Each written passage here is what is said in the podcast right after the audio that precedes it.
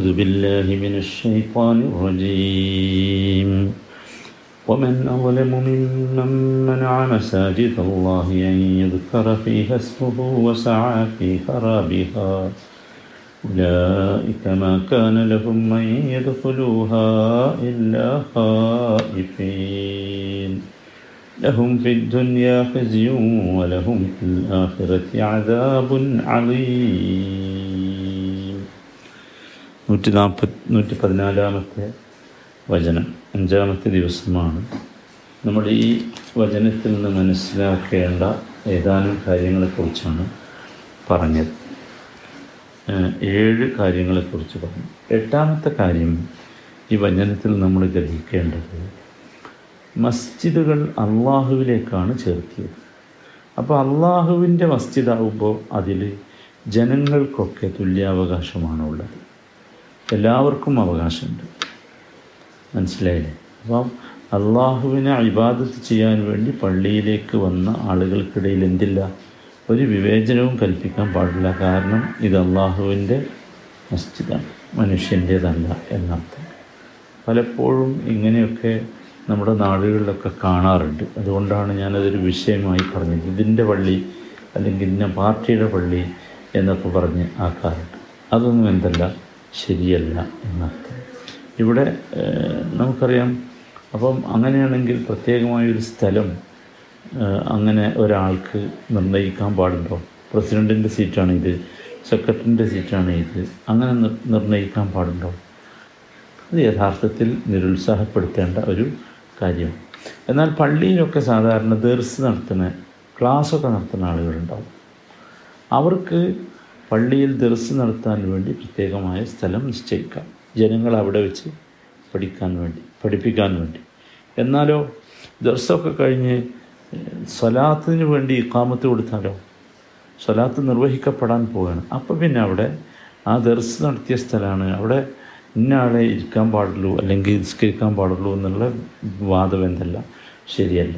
ആ ക്ലാസ് കഴിഞ്ഞതോടുകൂടി പിന്നെ എല്ലാവർക്കും തുല്യാവകാശമാണ് അവിടെ എന്നർത്ഥം ഒമ്പതാമതായി മനസ്സിലാക്കേണ്ടത് അള്ളാഹുവിനെ ദിക്ർ ചെയ്യേണ്ടത് എങ്ങനെയാണ് എന്നാണ്. അള്ളാഹുവിനെ ദിക്ർ ചെയ്യേണ്ടത് അവന്റെ ഇസ്മു കൊണ്ട് തന്നെയായിരിക്കണം അല്ലേ? അത് കുർസ്മല്ലാ എന്നാണല്ലോ. അള്ളാഹുവിന്റെ ഇസ്മിനെ നിങ്ങൾ സ്മരിക്കുക എന്നാണ്. മനസ്സിലായത് ഇവിടെയും അങ്ങനെ തന്നെ പറഞ്ഞത്. അള്ളാഹുവിന്റെ നാമത്തെ. അപ്പം ഇത് ഇതിൽ നമ്മൾ മനസ്സിലാക്കേണ്ട പ്രധാനപ്പെട്ട ഒരു സംഗതി ദിക്റുകൾ വേണ്ടത് അള്ളാഹുവിന്റെ പേര് കൊണ്ടാണ് ലാ ഇലാഹ ഇല്ലല്ലാ സുബ്ഹാനല്ലാ സുബ്ഹാന റബ്ബിക റബ്ബിൽ ഇസ്സത്തി എമ്മ റബ്ബിയൽ അദീം. ഇതൊക്കെ നോക്കൂ നാവ് കൊണ്ടുള്ള ദിക്റാണല്ലോ. ഇത് അള്ളാഹുവിന്റെ ഇസ്മ കൊണ്ടല്ലാതെ സാധ്യമല്ല. ഇസ്മ കൊണ്ടല്ലാതെ സാധ്യമല്ല. മനസ്സിലായി? എന്നാൽ കൽബ് കൊണ്ടുള്ള ദിക്കറുണ്ട് അത് വേറുണ്ട്. അപ്പോൾ അള്ളാഹുവിന് ദിക്കർ ചെയ്യുക അള്ളാഹുവിന്റെ അസ്മാകൾ ദിക്കർ ചെയ്യുക. ഇവിടെയൊക്കെ നമ്മൾ കൽബിൽ ഹൃദയത്തിൽ അള്ളാഹുവിനെക്കുറിച്ചും അള്ളാഹുവിന്റെ അസ്മാകളെക്കുറിച്ചുമൊക്കെ ഉറ്റാലോചിച്ച് അഗാധമായി ആലോചിച്ച് അതിൽ തദബ്ബർ ചെയ്തു. അങ്ങനെയുള്ള ദിക്കറുണ്ട് അതും ദിക്കറാണ് അങ്ങനെയുള്ള ദിക്കറുണ്ട് മനസ്സിലായില്ലേ? ഇത് അത് യഥാർത്ഥത്തിൽ ശ്രദ്ധിക്കേണ്ടത് ഈ ദിക്കറുകളൊക്കെ അള്ളാഹുവിന്റെ ഇസ്മ കൊണ്ടായിരിക്കണം. എന്നാൽ ചില ആളുകൾ അവ്യയം കൊണ്ട് ദിക്കറ് നടത്താറുണ്ട്. ഏ? എന്ന് വെച്ചാൽ ലമീറുണ്ട് ലമീറുൽ മുഫ്രദ് കൊണ്ട് ലാ ഇലാഹ ഇല്ലല്ല എന്ന് പറയേണ്ടതിന് പകരം ഉദാഹരണം ഹു ഹു ഹു എന്ന് പറയും. ഹുവ എന്നാണ്. ഹുവ. അവൻ അവൻ അവൻ എന്ന് പറയും. മനസ്സിലായില്ലേ? അപ്പോൾ അതെന്താണെന്ന് വെച്ചാൽ അത് അങ്ങനെ ഒരു സൂഫി വിഭാഗം അങ്ങനെ ചെയ്ത് ശീലിച്ച് വന്നതാണ്. അവരങ്ങനെ ചെയ്തത് എന്തിനാണ് എന്നത് വേറെ ഒരു വിഷയമാണ്. നമ്മളത് ഇവിടെ ചർച്ച ചെയ്യണമെന്ന് എനിക്ക് വിശദമായി ചർച്ച ചെയ്യണമെന്ന് എനിക്ക് തോന്നുന്നില്ല. എന്തായിരുന്നാലും അത് ഹു അഹുവ ഹുവ എന്നാണ്. ഹു ഹു ഹു എന്നാ കേൾക്കും അപ്പം അത് അള്ളാഹുവിനെ അറിയിക്കാനുള്ള ലമീറാണ്. മനസ്സിലായി? അപ്പോൾ ആ അള്ളാഹ്ക്ക് പകരം ലമീർ പറഞ്ഞാൽ മതി. അവ്യയം സോറി സർവനാമം പറഞ്ഞാൽ മതി. എന്ന ഒരു വാദമാണ് യഥാർത്ഥത്തിൽ ഉള്ളത്. ഇത് യഥാർത്ഥത്തിൽ അള്ളാഹുവിന്റെ ഇസ്മു കൊണ്ടുള്ള ദിക്കറല്ല ഇസ്മുകൾ അള്ളാഹുവിന്റെ സോറി ദിക്കറുകൾ അള്ളാഹുവിന്റെ ഇസ്മു കൊണ്ട് തന്നെയായിരിക്കണം. മനസ്സിലായി? അത് നമ്മൾ പ്രത്യേകമായി ശ്രദ്ധിക്കേണ്ട സംഗതിയാണ്. അത് യഥാർത്ഥത്തിൽ അങ്ങനെ ചെയ്യുന്നത് വിദാത്താകുന്നു എന്നാണ് നമ്മളെല്ലാവരും മനസ്സിലാക്കേണ്ടത്. ചില ആളുകൾ പറഞ്ഞ് വിദാത്തല്ല അതിനേക്കാൾ ഗൗരവമുള്ള മോശമായ കാര്യമാണ്. അത്തരത്തിലുള്ള സമൂഹം ഒരിക്കലും അവർക്ക് വിജയമുണ്ടാവുകയില്ല. കാരണം അവർ ഒറിജിനൽ ദിക്കറിലേക്ക് ഇതുവരെ എത്തിയിട്ടില്ല എന്നതാണ് നമ്മളൊക്കെ ശ്രദ്ധിക്കേണ്ട പ്രധാനപ്പെട്ട ഒരു സംഗതിയാണ്. പത്താമത്തെ കാര്യം പള്ളികൾ പൊളിക്കുക പള്ളികൾ നശിപ്പിക്കുക ഇത് ഹറാമാണ്. മനസ്സിലായില്ലേ? വസാഫി ഹറാബിഹ പറഞ്ഞാൽ അപ്പോൾ രണ്ട് തരം നശിപ്പിക്കലുണ്ട് ഖറാബുകളുണ്ട് ഖറാബുൽ ഹിസ്സിയുണ്ട് ഖറാബുൽ മാനവിയുണ്ട്. മനസ്സിലായി? ഹിസ്സി പറഞ്ഞാൽ എന്താ? അപ്പോൾ ഹിസ്സി എന്ന് പറഞ്ഞാൽ ഉദ്ദേശിക്കുന്നത് ചില ആളുകൾ ഉദാഹരണം പള്ളിയെ പള്ളി അധീനപ്പെടുത്തി എന്നിട്ട് ആ പള്ളി ഉപകരണങ്ങൾ ഉപയോഗിച്ച് പൊളിക്കുകയാണ്. ഉദാഹരണം അതെന്താ? അത് ഇതിൽപ്പെട്ടതാണ്. മനസ്സിലായില്ലേ? അത് വളരെ പ്രധാനമാണ്. അതാണ് ഹിസ്സി എന്ന് പറഞ്ഞാൽ. ഇനി ഖറാബ് മാനവി എന്ന് പറഞ്ഞാൽ എന്താ? ഹിസ്സിയായി നശിപ്പിക്കുക എന്ന് പറഞ്ഞാൽ ഇങ്ങനെയാണ്. ഫിസിക്കലായി പള്ളിയെ നശിപ്പിക്കുക എന്നുള്ളത്. ഇനി മാനവി പറഞ്ഞാൽ എന്താ? അത് മാനവിയായ ഖറാബുണ്ട്. ആശയപരമായി പള്ളിയെ തകർക്കലുണ്ട്. ഉദാഹരണം പള്ളിയിൽ വിദഗ്ധകൾ പ്രചരിപ്പിക്കുക പള്ളിയുടെ ഒരു ദൗത്യത്തിന് പള്ളിയുടെ ഒരു ലക്ഷ്യത്തിന് ഘടകവിരുദ്ധമായ രീതിയിൽ ഹുറാഫാത്തുകൾ പ്രചരിപ്പിക്കുക ഇതൊക്കെ പള്ളി പൊളിക്കുന്നതിന് തുല്യമാണ്. അപ്പോൾ നമ്മൾ വളരെ ഗൗരവത്തോടു കൂടി വേണം ഈ ആയത്തിനെ കാണാൻ എന്നാണ് ഞാൻ പറയുന്നത് കാരണം പള്ളി പൊളിക്കുക എന്ന് പറയുമ്പോൾ അതിൽ കേവലം പള്ളിയുടെ ചുമരോ അല്ലെങ്കിൽ ജനലോ ഇൻഫ്രാസ്ട്രക്ചറോ ഒന്നും പൊളിക്കൽ മാത്രമല്ല പള്ളിയിലുള്ള ഒരു ഈമാനികമായ അന്തരീക്ഷം ഒരു തൗഹീദിന്റെ അന്തരീക്ഷം അത് നിലനിർത്തണം. അത് നശിപ്പിക്കാൻ പാടില്ല. അത് നശിപ്പിക്കുന്നതിനേക്കാൾ വലിയ അക്രമി ആരുണ്ട് എന്നാണ് ഇവിടെ ചോദ്യം പതിനൊന്നാമതായി ഇതിൽ നിന്ന് മനസ്സിലാക്കേണ്ടത് മോമിനിയങ്ങൾക്ക് അള്ളാഹു നൽകുന്ന ബിഷാറത്താണ് സുവിശേഷം. ആക്കിബത്ത് പരിണിത ഫലം അവർക്കുള്ളതാണ്. മനസ്സിലായത് അവർക്കുള്ളതാണ് മൊമിനുകൾക്കുള്ളതാണ്. ഈ വിഭാഗം ആളുകൾ അവർക്ക് ഒരിക്കലും പിന്നെ ഈ അള്ളാഹുവിന്റെ ബിഷാറത്ത് കിട്ടിയ ആളുകൾ അവരൊരിക്കലും അപമാനിക്കപ്പെടുകയില്ല. അവരാണ് യഥാർത്ഥത്തിൽ ബഹുമാനിക്കപ്പെടുന്ന വ്യക്തികളായി മാറുക എന്നർത്ഥം. അപ്പോൾ അത് മുമ്മിനുകൾക്കുള്ള ഒരു സുവിശേഷമാണ്. പിന്നെ പിന്നെ മാത്രമല്ല ഈ ആയത്തിൽ പറഞ്ഞല്ലോ മറ്റുള്ളവർക്ക് അതിൽ പ്ര- പ്രവേശിക്കുകയാണെങ്കിൽ തന്നെ അത് പേടിയോടുകൂടിയായിരിക്കും എന്ന് പറഞ്ഞല്ലോ. അത് ഗൗരവത്തോടു കൂടി കാണേണ്ട സംഗതിയാണ്. പന്ത്രണ്ടാമത്തെ കാര്യം അള്ളാഹുവിന്റെ മസ്ജിദിൽ അള്ളാഹുവിന്റെ നാമം സ്മരിക്കപ്പെടാൻ അതുപോലെ ആ തടയുകയും അതുപോലെ പള്ളിയെ നശിപ്പിക്കാൻ വേണ്ടി ശ്രമിക്കുകയും ഒക്കെ ചെയ്യുന്ന ആളുകളുടെ ശിക്ഷ. അത് നിങ്ങൾ ആലോചിച്ച് പോകും അത് രണ്ട് കാര്യമാണ്. ഒന്ന് അൽ ഹിസിയു വൽ ആറു ഫി ദുനിയ. ദുനിയാവിൽ നിന്യത രണ്ടാമത്തേതോ അൽ അദാബുൽ അദീം ഫിൽ ആഖിറ. ആഖിറത്തിൽ കഠിനമായ ശിക്ഷ. ഇത് രണ്ടും യഥാർത്ഥത്തിൽ ഈ പള്ളിയെ ഈ രീതിയിൽ കാണുന്നവർക്കുണ്ടാവും എന്ന് തന്നെയാണ് ഈ ആയത്തിൽ നിന്ന് നമ്മൾ പ്രധാനമായി മനസ്സിലാക്കേണ്ടത്.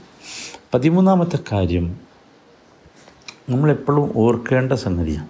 അതെന്താണെന്ന് ചോദിച്ചാൽ മനുഷ്യന്റെ തെറ്റുകൾ ആ തെറ്റുകൾ അടിമകളുമായി ബന്ധപ്പെട്ടതാണെങ്കിൽ അടിമകളുമായി ബന്ധപ്പെട്ടതാണെങ്കിൽ രണ്ട് തരം ശിക്ഷകൾ അവർ അനുഭവിക്കേണ്ടി വരും. അടിമകളുമായി ബന്ധപ്പെട്ട കാര്യങ്ങളാണ് തെറ്റുകളിൽ ഉള്ളത് എങ്കിൽ അങ്ങനെയാണ് തെറ്റുണ്ടായത് എങ്കിൽ നമുക്കറിയാം അങ്ങനത്തെ ഒരുപാട് വിഷയങ്ങളുണ്ടല്ലോ. അപ്പോൾ അത്തരം സന്ദർഭങ്ങളിൽ രണ്ട് ശിക്ഷകൾ അവർക്കുണ്ടാവും. ഒന്ന് ദുനിയാവിലെ ശിക്ഷ രണ്ട് ആഹ്റത്തിലെ ശിക്ഷ. അക്കൂബത്തു ദുനിയ അക്കൂബത്തുൽ ആഖിറ മനസ്സിലായി എന്തിനാണ് അങ്ങനെ രണ്ട് ശിക്ഷയെ അള്ളാഹു നിശ്ചയിച്ചത്? അത് വളരെ കൃത്യമായിട്ട് നമ്മൾ മനസ്സിലാക്കണം. ദുനിയാവിലെ ശിക്ഷ എന്തിനുള്ളതാണ്? ദുനിയാവിലെ ശിക്ഷ അക്രമിക്കപ്പെട്ടവന് സമാധാനം കിട്ടാനുള്ളതാണ്. അക്രമിക്കപ്പെട്ടവൻ ദുർബലനായിരുന്നു. മനസ്സിലായി അക്രമി എന്ത് ചെയ്തു? പോലീസ് സ്റ്റേഷനിലൊക്കെ പോയി അവൻ രക്ഷപ്പെട്ടു. ഉദാഹരണം രക്ഷപ്പെടാൻ പാടില്ല പക്ഷെ അവൻ രക്ഷപ്പെട്ടു. അത്തരം സന്ദർഭങ്ങളിൽ നമ്മൾ വളരെ ഗൗരവത്തോടു കൂടിയാണ് അതിനെ കാണേണ്ടത്. ദുനിയാവിലെ ഒക്കൂബത്ത് ദുനിയാവിലെ ശിക്ഷ എന്ന് പറഞ്ഞാൽ അത് പിന്നെ അത് ഈ വളരെ ഗൗരവത്തോടു കൂടി നമുക്ക് ഈ മതലുമായ ആക്രമിക്കപ്പെട്ട ആൾക്ക് ഒരു സമാധാനം കിട്ടുക എന്നതാണ് അതിന്റെ ലക്ഷ്യം. അത് കാണുമ്പോൾ അയാൾക്ക് തോന്നും ആ അലഹമില്ല അയാൾക്ക് കിട്ടിയല്ലോ കിട്ടാനുള്ളത് എന്നത് മനസ്സിലായി. അതാണ്. രണ്ടാമത്തേത് ആഹൃത്തിലെ ശിക്ഷയാണ്. ആഹൃത്തിലെ ശിക്ഷ ഉണ്ടാവും ഈ ആളുകൾക്ക് ആഹ്റത്തിലെ ശിക്ഷയും ഈ ആളുകൾക്കുണ്ടാവും അതെന്താണ്? ആഹ്റത്തിലെ ശിക്ഷ എന്ന് പറഞ്ഞാൽ പരലോക ശിക്ഷ തന്നെ. അത് അള്ളാഹുവിന്റെ ഹക്കിൽ അള്ളാഹുവിന് നൽകേണ്ട അവകാശങ്ങൾ നൽകാതിരിക്കുമ്പോൾ. അപ്പോൾ ഇവിടെ നമ്മൾ മനസ്സിലാക്കേണ്ടത് മനുഷ്യരുമായി ബന്ധപ്പെട്ട വിഷയത്തിലാണ് ഒരാൾ തെറ്റുകാരനാകുന്നത് എങ്കിൽ അയാൾക്ക് രണ്ട് തരം ശിക്ഷകളെ അയാൾ അഭിമുഖീകരിക്കേണ്ടി വരും. വക്കൂബത്തു ദുന്യ വഴക്കൂബത്തുൽ ആഹിറ എന്നാൽ അള്ളാഹുമായി മാത്രം ബന്ധപ്പെട്ട കാര്യങ്ങളാണെങ്കിലോ അയാൾക്ക് ഒരു ശിക്ഷ മതിയാകും. ബാക്കി അള്ളാഹു എന്ത് ചെയ്യും? വിട്ടുമാപ്പാക്കി കൊടുക്കും. അതാണ് സൂറത്ത് ഷൂറായിലെ മുപ്പതാമത്തെ വചനത്തിൽ പറഞ്ഞത്. വമ അസാബക്കും മിൻ മുസീബത്തിൻ ഫബിമാ കസബത്ത് ഐദീക്കും വയഅഫു അൻ കസീർ. ധാരാളം അവൻ എന്ത് ചെയ്യും? വിട്ടുമാപ്പാക്കി കൊടുക്കും എന്ന് പറയുന്നുണ്ട്. അപ്പം അള്ളാഹു താല വിട്ടു മാപ്പാക്കി കൊടുക്കുമെന്ന് പറഞ്ഞത് ഏതാണ്? അള്ളാഹുമായി ബന്ധപ്പെട്ട വിഷയങ്ങളാണ്. മനുഷ്യരുമായി ബന്ധപ്പെട്ട വിഷയങ്ങളുണ്ടെങ്കിൽ അത് ഒന്നുകിൽ അവരോട് മാപ്പ് ചോദിക്കണം പൊരുത്തപ്പെടിക്കണം. അതല്ലെങ്കിൽ അള്ളാഹു സുബാനു താല ഈ വിധമുള്ള ശിക്ഷകൾ ഇരട്ടി ശിക്ഷകൾ നൽകും ഇതിന് നമ്മളത് ഗൗരവത്തോടു കൂടി കാണും പതിനാലാമത്തെ കാര്യം ഖിയാമത്ത് നാളിലുള്ള ശിക്ഷയാണ്. വലഹും ഫിൽ ആഖിറത്തി അദാബുൻ അലീം എന്ന് നമ്മൾ മനസ്സിലാക്കേണ്ടത് ദുനിയാവിലെ ശിക്ഷയേക്കാൾ കടുപ്പമുള്ളതാണ് ആഖിറത്തിലെ ശിക്ഷ. ദുനിയാവിലെ സുഖങ്ങളേക്കാൾ കടുപ്പമുള്ളതാണ് ഭംഗിയുള്ളതാണ് ഏറ്റവും ശ്രേഷ്ഠമാണ് ആഹാരത്തിലെ സുഖം. അല്ലേ? അതാണ്. അത് നമ്മൾ മനസ്സിലാക്കണം. അത് വളരെ പ്രധാനമായി മനസ്സിലാക്കേണ്ട ഒരു വിഷയമാണ്.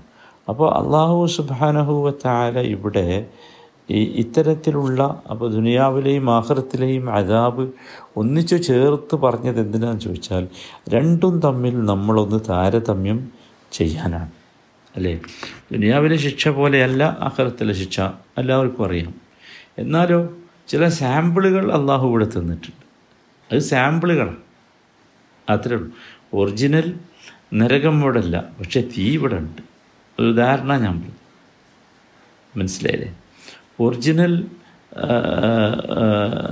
സ്വർഗം സ്വർഗത്തിലെ ഒറിജിനൽ സുഖങ്ങളൊന്നും ഇവിടെ അല്ല പക്ഷേ സ്വർഗത്തിൽ ഉള്ള ആ പേരുകളൊക്കെ അവിടെ ഉണ്ട് നിങ്ങൾ ആലോചിച്ച് നോക്കൂ. അങ്ങനത്തെ ഒക്കെ ഉണ്ട്.